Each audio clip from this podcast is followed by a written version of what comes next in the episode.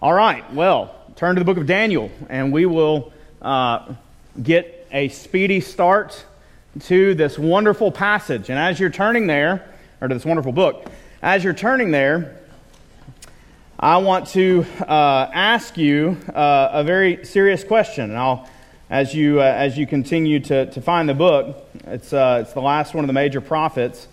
Um, I want to ask you this question. This question. And uh, that is how are the choices that you are making? Uh, you'll have to flip me there, Addison. It's not working for me. How are the choices that you are making? Because the fact is, uh, 20th uh, or 18th century philosopher Albert Camus, he said that life is the sum of all of your choices. Life is the sum of all your choices. That's a little simplistic, actually uh, because uh, there's more to life than just the decisions that we make. There are greater realities than us. However, the fact is, is that the choices that we make do matter. And if Jesus is not Lord of the uh, over 1.8 million choices that you'll make in your lifetime, uh, if he's not Lord of those choices, then he's not Lord at all. It's our responsibility each day and in every choice that faces us that we would follow the leadership of the Holy Spirit, the wisdom of God's counsel that's been revealed to us in His Word. And only then will we feel the pleasure of His definition of our past and His promises for our future. Now, I begin that way because this truth is particularly relevant, and uh, still not giving me a signal, guys. Switch that slide for me.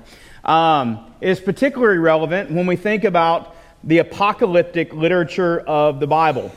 And part of what I've looked forward to most in this series is getting a clear perspective on books that I've never really had the courage, yes, courage, uh, to dive into and preach, like the book of Daniel uh, and the book of Revelation. And this series is going to bring us head on with that, and I look forward to the study and to, uh, to standing before you today, and then uh, when we finish our series with the book of Revelation and talking to you about this idea of eschatology or the end times. And so, this idea of eschatology, yeah, there we go. This idea of eschatology, uh, it, it, comes from the, the Greek word eschatos, and eschatos is where we get our word end times. That's the English translation of it. And so, um, so if you hear someone talk about their eschatology or their eschatological views, it can get very difficult and very confusing. So, for instance, this morning, are you a dispensationalist who holds to a historic premillennial view of the rapture and a futurist view of the prophecies in Revelation? Or are you someone who holds to the amillennialist view, uh, who endorses co- covenant theology and a preterist view of the prophecies of Revelation? Or maybe you are a pre trib progressive dispensationalist with a historicist, historicist view of the prophecies in Revelation. You get, I mean, if you're confused right now about any of those words that I just said, you're in good company. because sadly, I guess not sadly, but it was only as Tim Mathis, who I discipled when he was coming up in the youth ministry here, and as he went to seminary, he's now pastor. Uh, Tim, he was going through seminary, and he had a much better grasp on these things than I did. And so I just sat down with him one day. I was like, explain it to me. And so he did. He took time to explain it to me. And I was like, oh, okay. So that's what they always meant by that. Because I never really, I don't, this, this is my perspective. And uh, this is my perspective. Any complex system of eschatology that isn't measured by or focused on our current spiritual life and mission in light of Christ's return should be avoided. So, so if, if you are a fan of some of the best-selling TV preachers, right, who really they talk a lot about blood moons and and uh, and and the rapture and the millennium and the, you know, when's Christ going to come back and all these, all these kind of things, it can get really campy, but it can also become just a really futile endeavor. Now, it, it might seem odd to say that the study of biblical perspectives can be futile. But you do realize what James says about the devil himself, that he's got better, purer doctrine than most of us have, right?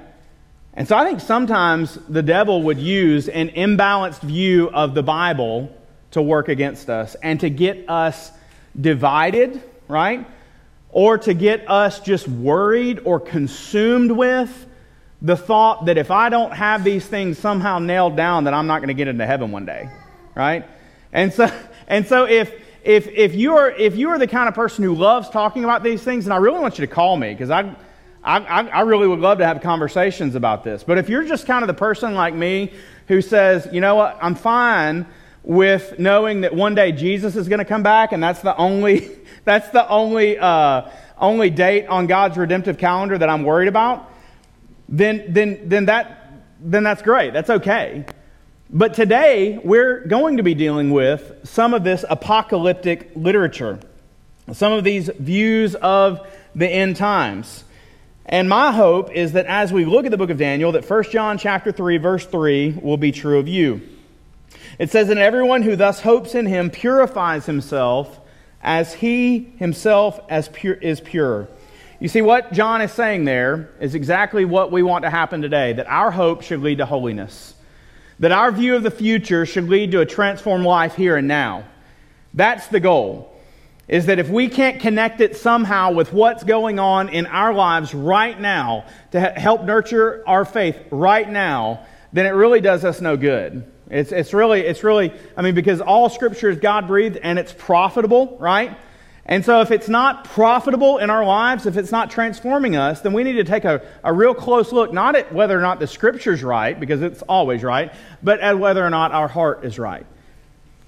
And so, today, as we jump into the book of Daniel, we want to understand that God is the God of history, that He's sovereign over all of history.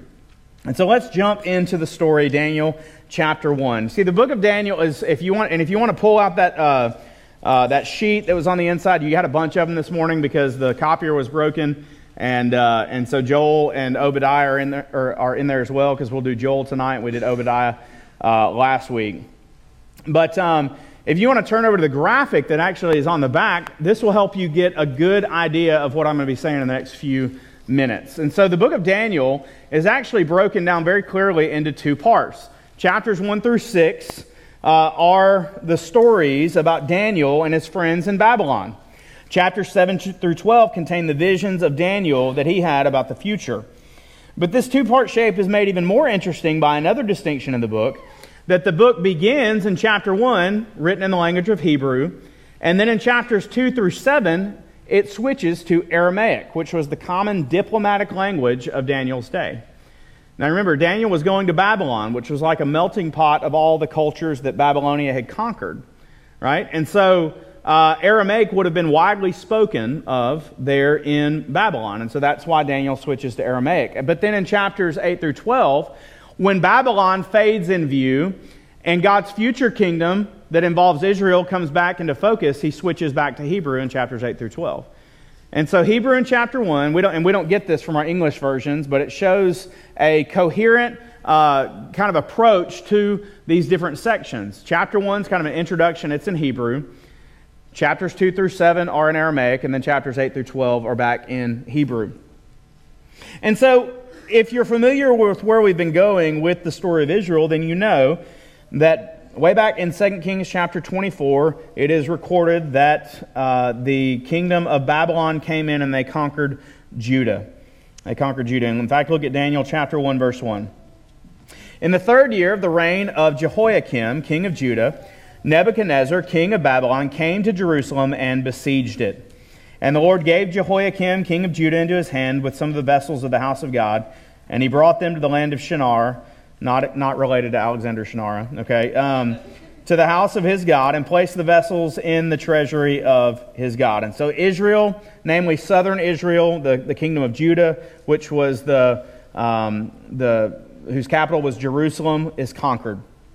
Conquered by King Nebuchadnezzar, who is the uh, king of Babylon. And so in chapter 1, Daniel and his friends are exiled right? They are exiled after Babylon conquers Jerusalem, which, once again, which is in 586 BC. And what happens is they take the, the best and the brightest of the Hebrew young people and they put them into the court of Babylon, right? And we know these names, right? You have Daniel, and then you have the three guys who are known more by their Babylonian names than they are by their uh, Hebrew names. And we all know them. Let's say them together. They are Shadrach, Meshach, and Abednego, right? Shadrach, Meshach, and Abednego.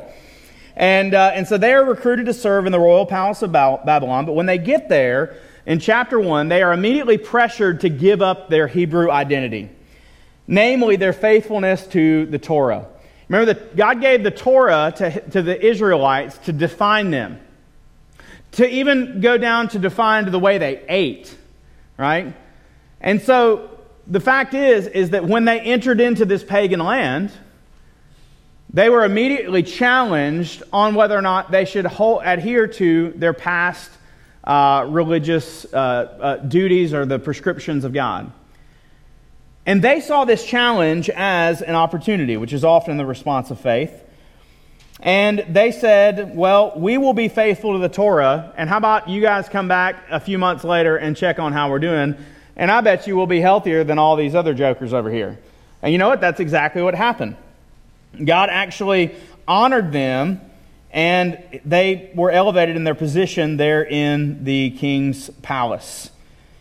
You see, many people, and this is critical for us, I think chapter one starts this way because the exile, it, it just absolutely devastated the worldview of Judaism. They came to a point where they recognized to some degree their idolatry, or some of them recognized their idolatry. And, and just like us, we think, well, I've sinned and now God has abandoned me. That's kind of what they thought too. But the fact that Daniel chapter 1 begins like it does show that far from abandoning them, what is God doing? God's doing the same thing that he did in Moses. God's doing the same thing he, he did in Joseph. God's doing the same thing he did in Samuel. God's doing the same thing he did in David. God is not left without a voice because God, in many ways, is not dependent upon us. Job chapter 42, verse, verse 2, Job says, I know that you are good and that no purpose of yours can be thwarted. And so God's purpose is to send them out in exile, but then to make them exactly what he promised Abraham he would make them in Genesis 12, which was a blessing to the nations. But it would not be a blessing, this is key, it would not, they would not be a blessing to the nations by doing the exact same thing that had got them, gotten them sent, sent into exile in the first place. They got sent into exile, they got exiled because they were compromising. They were trying to marry the world with the God of Israel, with the, what God had told them to do. And so it's almost like in Daniel and Shadrach, Meshach, and Abednego that something has snapped and they recognize, oh, okay, so I'm supposed to be distinct from the world. And as they go in in chapter 1, God's faithfulness to them to exalt them to a place of prominence is brought to the forefront so that the overwhelming thought is at the end of chapter 1 God's not done yet. God hasn't abandoned us. No, if, if we will be faithful in due time, God will raise us up, just like 1 Peter 5 says. And so the next section that we get into is chapter 2. There are these dreams and these persecutions and these judgments. And there's, once again, the graphic really helps you to see the connections and the pairing of these chapters. And so if you look at it, uh, on the left, you have chapter 2, and then its pair, there's a little chain link in between the two. Its pair is what? Chapter, what's to the right? Chapter 7. And then you go down chapter 3, the pair is what? Chapter 6. And then you go down to chapter 4, and the pair is what? Chapter 5. Okay, so this, it's kind of this U shaped structure. Okay, 2's paired with 7. Three's paired with six, and four's paired with five. And that's the closest thing you're going to get me to numerology in the book of Daniel, okay? Um, and so two's paired with seven, three's with six, and four's with five.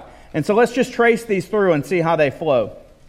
So in chapter 2, the king has a dream which no one else in the kingdom can interpret but Daniel. And even though Daniel's interpretation of the dream indicates future destruction of Babylon and an explanation of other kingdoms that will come, that Verse 44 of chapter 2 tells us that God will actually set up, that's the language uh, that Daniel uses in describing what's going to happen to Nebuchadnezzar. Nebuchadnezzar, look at verse 46 of chapter 2. He falls on his face and paid homage to Daniel and commanded that an offering and incense be offered up to him. So, really, this is, this is essentially like me going into the Oval Office to President Trump and saying, Hey, I got bad news for you uh, you're actually you're, you're going to have to resign next month, and some and and and uh, and Mike Pence is going to become president. and Donald Trump hitting his knees and, and saying, Well, I, I serve the, I, I bless the God that you serve, right? It's, it's extremely counterintuitive that that would happen. Nebuchadnezzar is the king of a nation that has just conquered uh, almost every one of the nations around it. And yet he is so confounded and perplexed and troubled by this dream that the truth of the dream that Daniel brings out humbles him. And so basically, after that, something changes. And, and one of the greatest thing that cha- things that changes, look at verse 48. Then the king gave Daniel high honors and many great gifts and made him ruler over the whole province of Babylon and chief prefect over all the wise men of Babylon. So, so Daniel gets exalted to the highest place, to the right hand of Nebuchadnezzar, just like Joseph did in Egypt. It, sounds, it kind of follows a pattern, right? So Daniel gets exalted not only over the wise men in Israel, but over the entire kingdom, the entire nation. And then Daniel hasn't forgotten his friends, and so in verse 49, Daniel made a request of the king, and he appointed Shadrach, Meshach, and Abednego over the affairs of the province of Babylon, but Daniel remained at the king's court. And so, sometime after the promotion in chapter 3, Nebuchadnezzar uh, kind of hits a crazy streak again. And he demands that people worship a statue of him under the threat that whoever does not fall down, verse 6, whoever does not fall down and worship him shall immediately be cast into a burning fiery furnace. And this is where the stories get really familiar, right? We love these stories. The story of the fiery furnace. In fact, look at, uh, look at verse 8.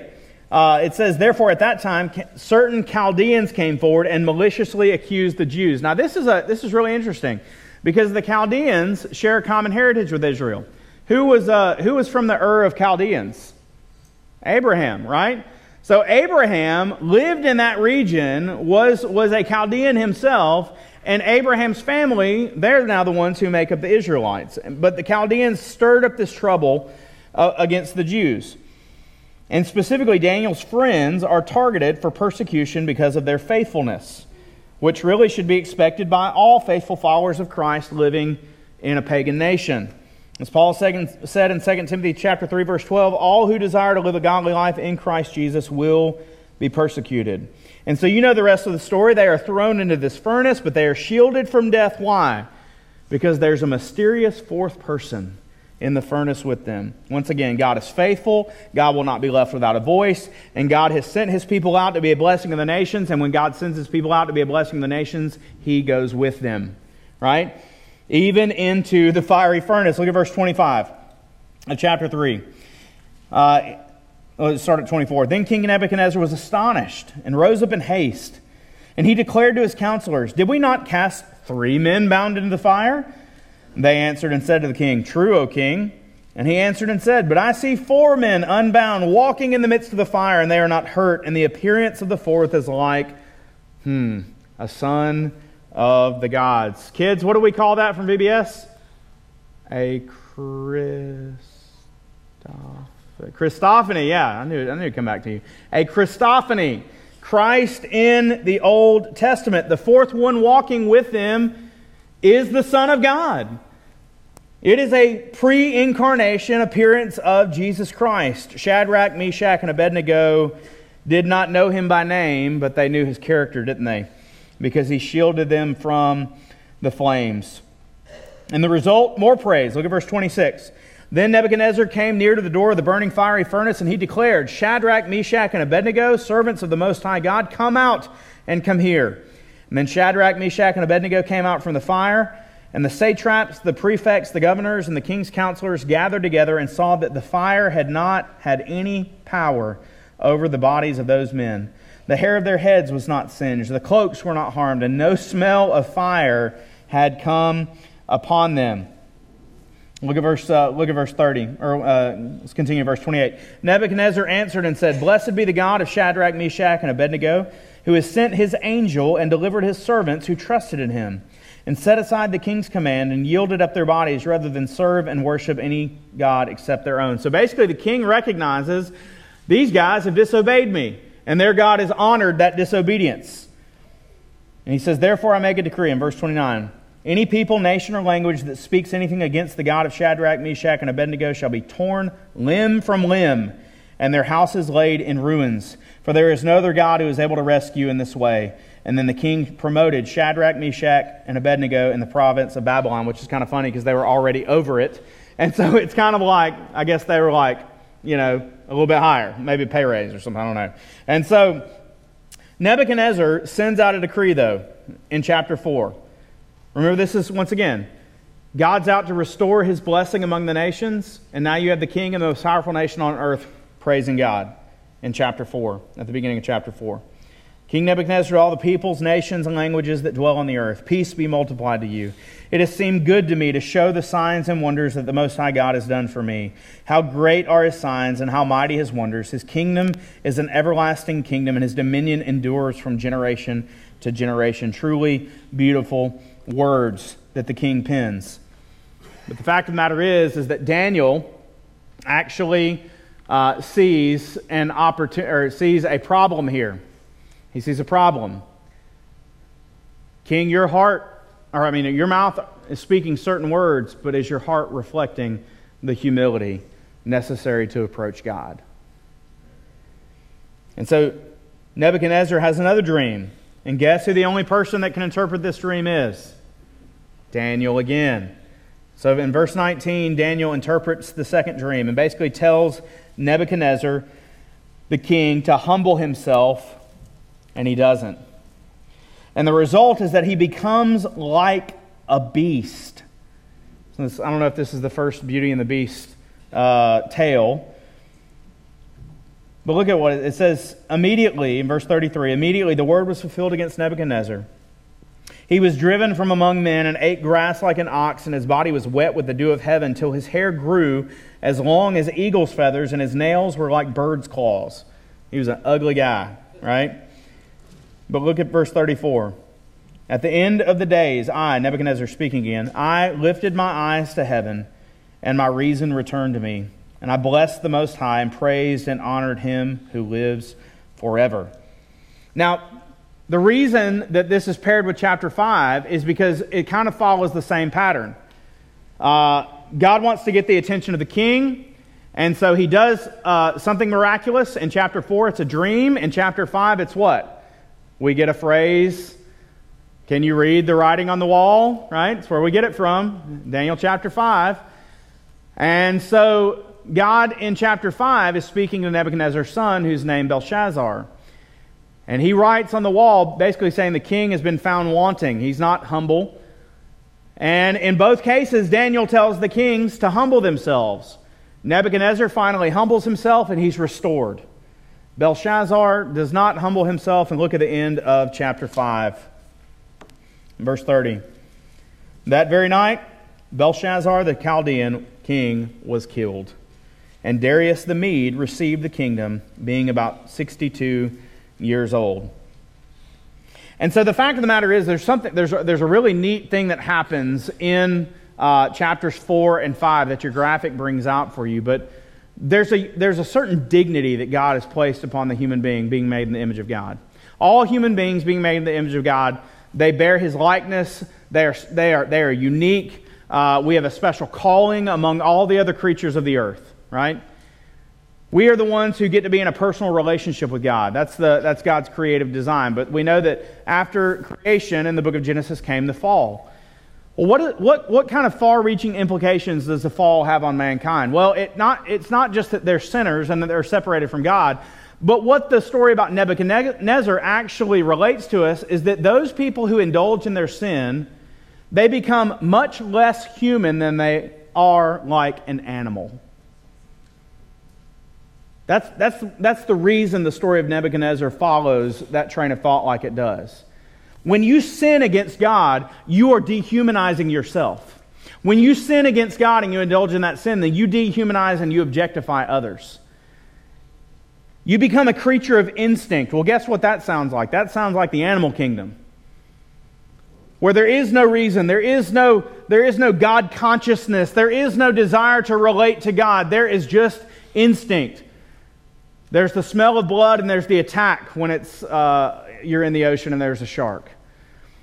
There, there's, the, there's the dog eat dog world as we describe it, where people are just concerned about getting for themselves. Once again, there is a way that seems right to a man, but in the end, it leads to death. And so, one of the problems with humanity that the book of Daniel brings out is that human beings have fallen to the place that when that you not only have individuals who indulge in their sin, but you have leaders of, who are exalted to the positions of nations who are just like animals, and in being just like animals, they create kingdoms of violence and oppression and suffering. And the only, the only way that that king or leader or nation can find deliverance is through humbling themselves before Almighty God, which is why 2 Corinthians 7:14 says just that, right? Well, in chapter 5 Nebuchadnezzar humbles himself and is restored. In chapter I mean in chapter 4 he humbles himself and he's restored. In chapter 5 his son doesn't humble himself and he's killed. And so that's why those two chapters go again together. So there arises a king named Darius the Mede. And Darius is convinced by some of his so called counselors to make prayer illegal. To, prayer to anybody but him illegal. And I think possibly this just was to target Daniel. We kind of have the VeggieTales version in our mind, right? And we think it's Junior Asparagus playing Daniel, uh, and he's like this little boy, Daniel in the lion's den. That's not the case. It, it's thought to be that Daniel was, was definitely over 60 possibly even closer to 70, 75, when Darius the Mede comes into power in, the, uh, in, uh, in, in Babylon, begins the Medo Persian era. And so he actually, uh, this law is created to target Daniel, who's been head of all the wise men for a long time now. He's been very influential for decades in a foreign kingdom. And the law says if anybody prays to anybody but Darius, then they are to be thrown into a lion's den. Martyn Lloyd-Jones is an old British preacher. He said this one time. He said, Faith is a refusal to panic. And that's exactly what Daniel does, right? Daniel doesn't panic. And where does he go? He goes to the place that's most familiar to him back to his knees, praying before Almighty God. Now, a lot of preachers at this point would say something like this Sometimes following Jesus will get you in a lot of trouble, right? And if it doesn't get you in a lot of trouble, you might not be doing it right. And so Daniel follows Jesus and it gets him thrown into a lion's den. But once again, this entire time, God's faithful, right? Like, we, like we've heard sung to us today, like we saw last week. God is faithful. His mercies are new every morning. And so Daniel gets thrown into the lion's den with his faith being a refusal to panic. And so Darius throws him into the lion's den, but once again, Daniel is vindicated. The next morning, the lions are maybe sleeping beside him, and he's kind of petting one, just this awesome. You know, I, I, just picture, you know, the den being opened up and Daniel's just kind of, maybe he's laying back on one and he's got, he's got two lions beside him. He's just kind of stroking their mane, kind of like, my God's got this, right? I mean, no, you can't harm me. And so that leads to chapter seven, which is the, which is the last chapter that's got this Aramaic in it because chapter seven, Daniel himself has a dream. And the rest of the book of Daniel is different. And in Daniel's dream in chapter 7, these different beasts arrive representing different kingdoms that are coming in the future. And then if, you got, if you're looking at your graphic, they do a really good job with it. And then a super beast that is meaner and uglier than all the rest. He's got one big horn in the middle of his head. He, he comes to the forefront. These horns, traditionally in Hebrew literature, represent kings. And so this super beast comes and he exalts himself above all people on the earth. But then he is destroyed by these two figures, the Ancient of Days and the Son of Man, who, if you're familiar at all with the New Testament, you know that that's God the Father and God the Son. And so look at chapter 7, verses 27 and 28. It says, And the kingdom and the dominion and the greatness of the kingdoms under the whole heaven shall be given to the people of the saints of the Most High. His kingdom shall be an everlasting kingdom, and all dominions shall serve and obey him. And here is the end of the matter. As for me, Daniel, my thoughts greatly alarmed me. My color changed, but I kept the matter in my heart. You know what Daniel's saying? Daniel's saying that all these visions and all these dreams that come in chapters 8 through 12, their entire purpose was for me to fix my eyes on the truth of who God is, not just what I've seen Him be in my life, not just what I've heard about Him being in the lives of others, but what I know He is faithful to be in the future. And that is why hope should be what characterizes the Christian life. This hope rooted in faith. I'm behind, sorry. Hope rooted in faith. And that's really the beauty of the rest of the book of Daniel. Because the fact of the matter is that when we think about the future, you're not going to have a clear picture. Let's face it, you probably are going to suffer at the hands of evil people. And even though you hope for and long for the reality that we should be the last generation before Jesus returns, that's probably not going to be the case. But God is faithful to fulfill his own uh, purposes, and he will bring the next event on the calendar of redemptive history on his own. We have never been charged with the task of figuring out all of the mystery surrounding the prophetic images of Daniel in the book of Revelation. We haven't. But what have we been called to do? Well, I want to I want to recall your mind to somebody that I think Jeremiah. I think I think it's nothing new for us to have scripture like in plaques on our walls or you know like in vinyl stencil uh, across our door frames or anything like that. That that goes all the way back to Deuteronomy chapter six, right? I think Daniel put it into practice in his house there in in Babylon. Because you want to know, you want to know who Jer- uh, uh, Daniel leaned on for hope? Jeremiah. And do you remember what Jeremiah said in Jeremiah chapter 29? Not verses 11 through 13, but instead in Jeremiah chapter 29, beginning in, uh, in verse 4, he says this Thus says the Lord of hosts, the God of Israel, to all the exiles whom I have sent into exile from Jerusalem to Babylon. So he's talking to Daniel. Build houses and live in them. Plant gardens and eat their produce. Take wives and have sons and daughters. Take wives for your sons and give your daughters in marriage, that they may bear sons and daughters. Multiply there and do not decrease. But seek the welfare of the city where I have sent you into exile, and pray to the Lord on its behalf, for in its welfare you will find your welfare. How do you find decades long faithfulness in the midst of a pagan culture?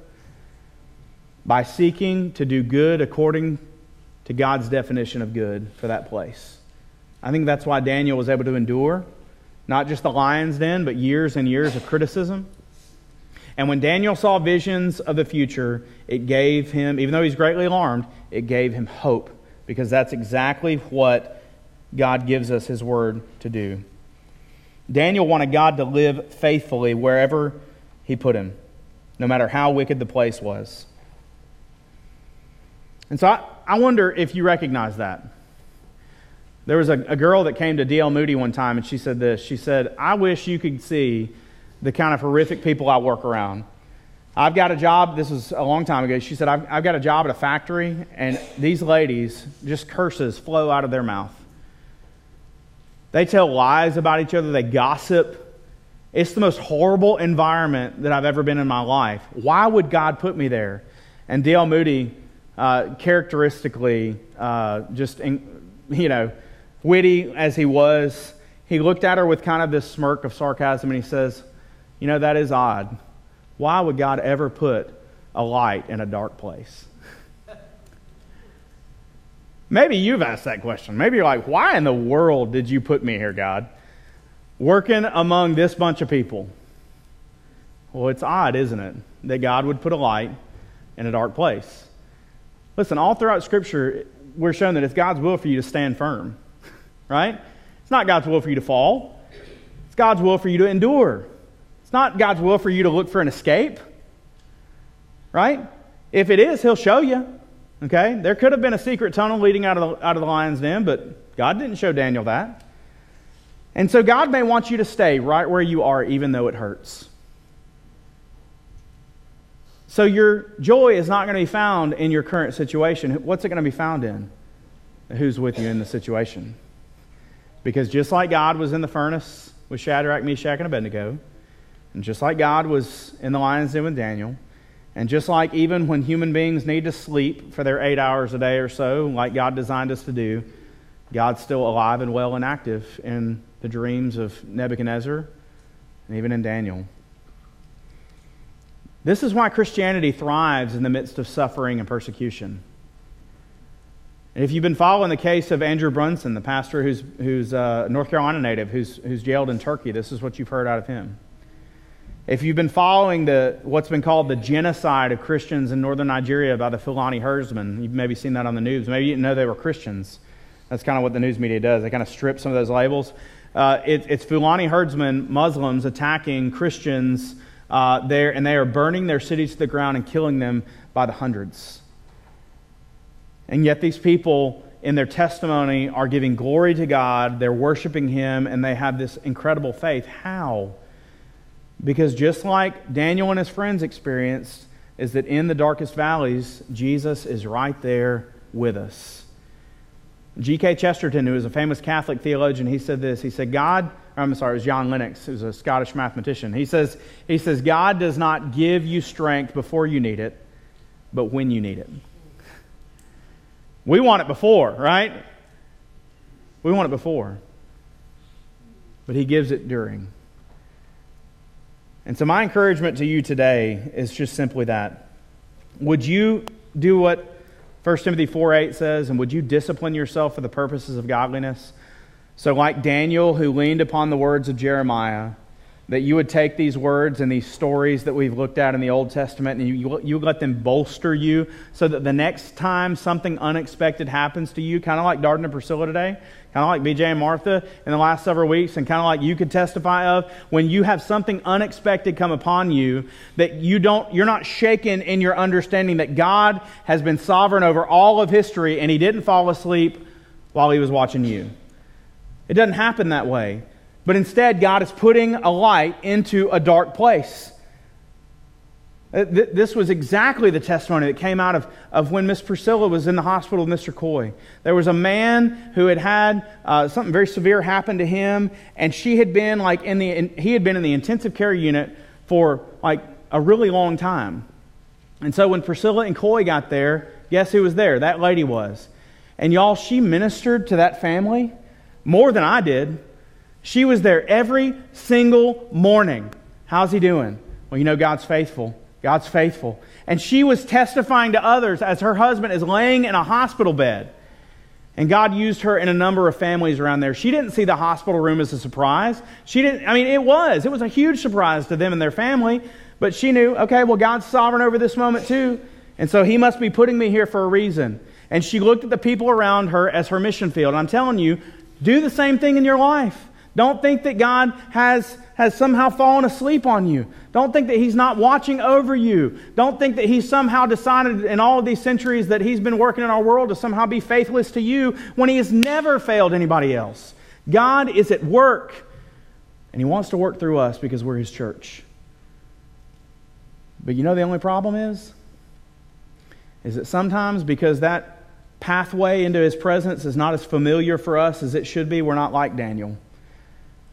We don't define faith as a refusal to panic because we, we're not thinking primarily with a mind of faith. That's what 1 Timothy 4 8 tells us to do to discipline ourselves, to think with the mind of faith, to pray, to store God's word in our heart, to meditate on the glory of his character. And when we do that and those crisis situations hit, then we'll just go right back there on that path where we know he is to be found. And we will find ourselves in his presence and we will hear his faithfulness declared to us by the word that we've stored in his heart that the spirit speaks over us and we will find that peace that surpasses all understanding. This is god's will for us. And so once again we started with choices didn't we? And about the choices that we make are critical for what our life is going to look like tomorrow and so what choice will you make today with this truth Will it just be a stop and go Sunday message for you? Or will you store it? Will you meditate on it? Will you talk about it with your kids and talk about it with your friends or your spouse? This is where the rubber meets the road for us. And my encouragement to you is God is faithful. And if you're struggling with that today, once again, there's no surprise there because we struggle. But don't be silent about it. If you need somebody to pray for you, I'll be right down here in the front during this time of invitation. If you want to know Christ and the hope that He gives to us, then please come and see me. Because the fact of the matter is that when we, surrender to Him, we are surrendering to the God of history. We are surrendering to the one who is sovereign over all. And nothing that we encounter is a surprise to Him. And that's what increases our faith today. And so let me pray for us, and then we'll have our time of invitation.